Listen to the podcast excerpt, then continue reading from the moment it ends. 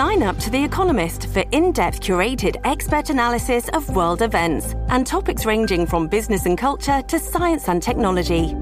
You'll get the weekly digital edition, online only articles, curated newsletters on politics, the markets, science, culture, and China, and full access to The Economist Podcast Plus. The Economist is independent journalism for independent thinking. Go to economist.com and get your first month free.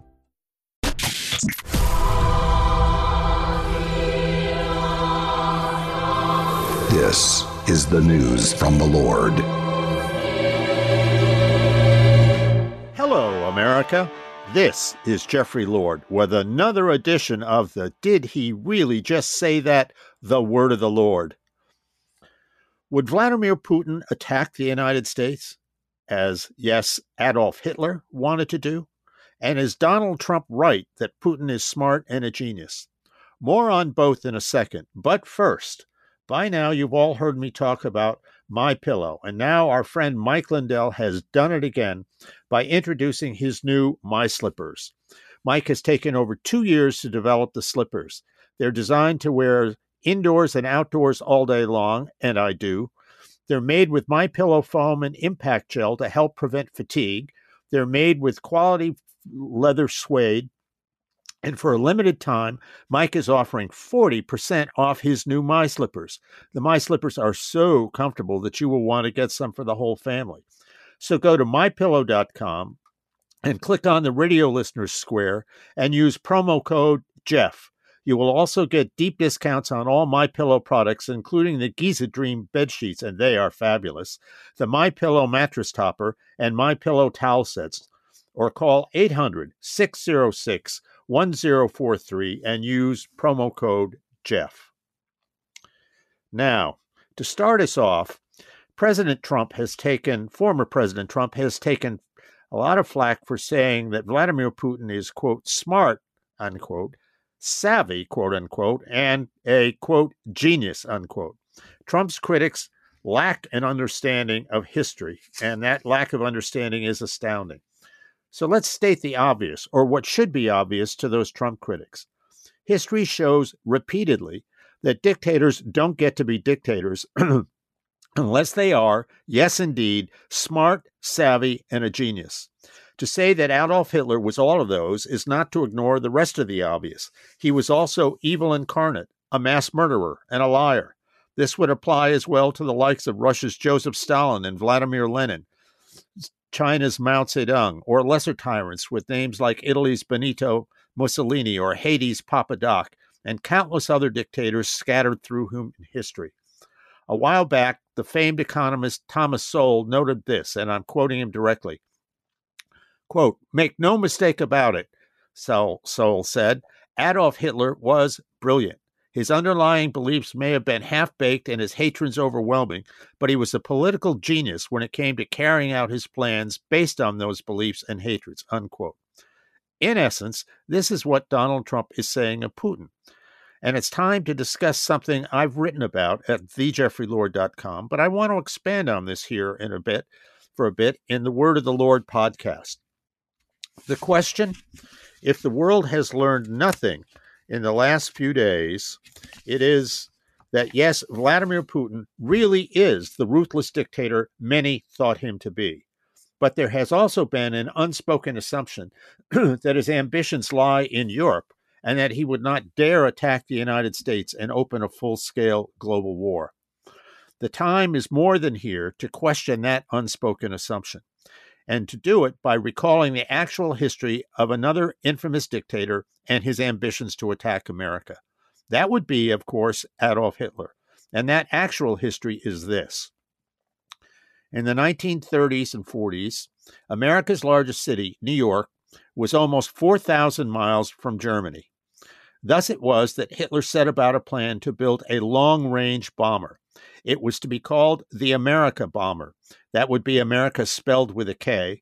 And the idea was that once operational, a fleet of Amerika bombers could fly from Germany to New York and back without refueling. They would bomb New York City in much the way the German Luftwaffe, the Nazi Air Force, had relentlessly bombed London and more of Great Britain in the infamous Battle of Britain. Hitler was also at work building up the German Navy, which he used effectively with submarines, sinking American merchant ships in the opening rounds of what became known as the Battle of the Atlantic. But there were Americans who were, in fact, concerned that Hitler, with an assist from Japan, would attack the United States mainland directly.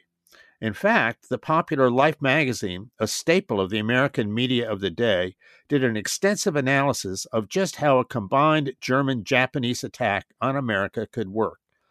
Published in March of 1942, a series of six detailed maps of the United States imagined just how this attack could could take could work. The All That's Interesting website of today has published those six Life magazine maps, itself doubtless causing an unsettling stir when it was published in the day among Americans who tended to view themselves as locked safely in a quote unquote fortress America, protected by the reach of the Atlantic Ocean on the East Coast and the Pacific Ocean on the West Coast. The six plans outlined by Life were these Plan 1 the Germans would invade the American East Coast, the Japanese would invade the West Coast. The Germans would attack with, quote, hit and run raids by subs, bombers, and warships, unquote. On the East Coast, German troops would be landed to attack urban centers ranging from New York and on down through cities that appear to be on the map Philadelphia, Baltimore, Washington, Atlanta, and Miami, with more troops sent to New Orleans. On the west coast, the Japanese would begin by attacking the U.S. base at Dutch Harbor, which is off the coast of Alaska, then moving along the Canadian coast and on down to the American cities of Seattle, San Francisco, and Los Angeles. Plan two there would be a frontal attack on California via a renewed attack on Pearl Harbor by the Japanese. There would be three feints to fool the Americans with supposed attacks targeting Seattle, Los Angeles, and the Panama Canal, but the real attack would come in San Francisco. Plan 3 the Japanese would invade America through the Panama Canal, then move north through Mexico to Los Angeles, San Francisco, and Seattle.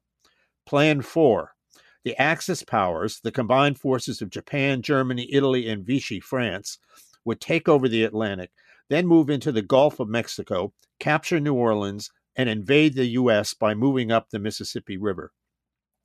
Plan 5. That plan has the Germans and their allies surging through the Atlantic and attacking Norfolk, Virginia, where there was a U.S. Navy base, moving on from the captured base in, in Norfolk, Virginia to invade the rest of the country. Plan 6.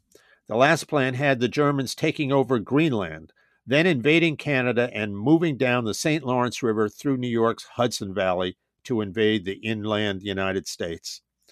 Then there was this story at CNN.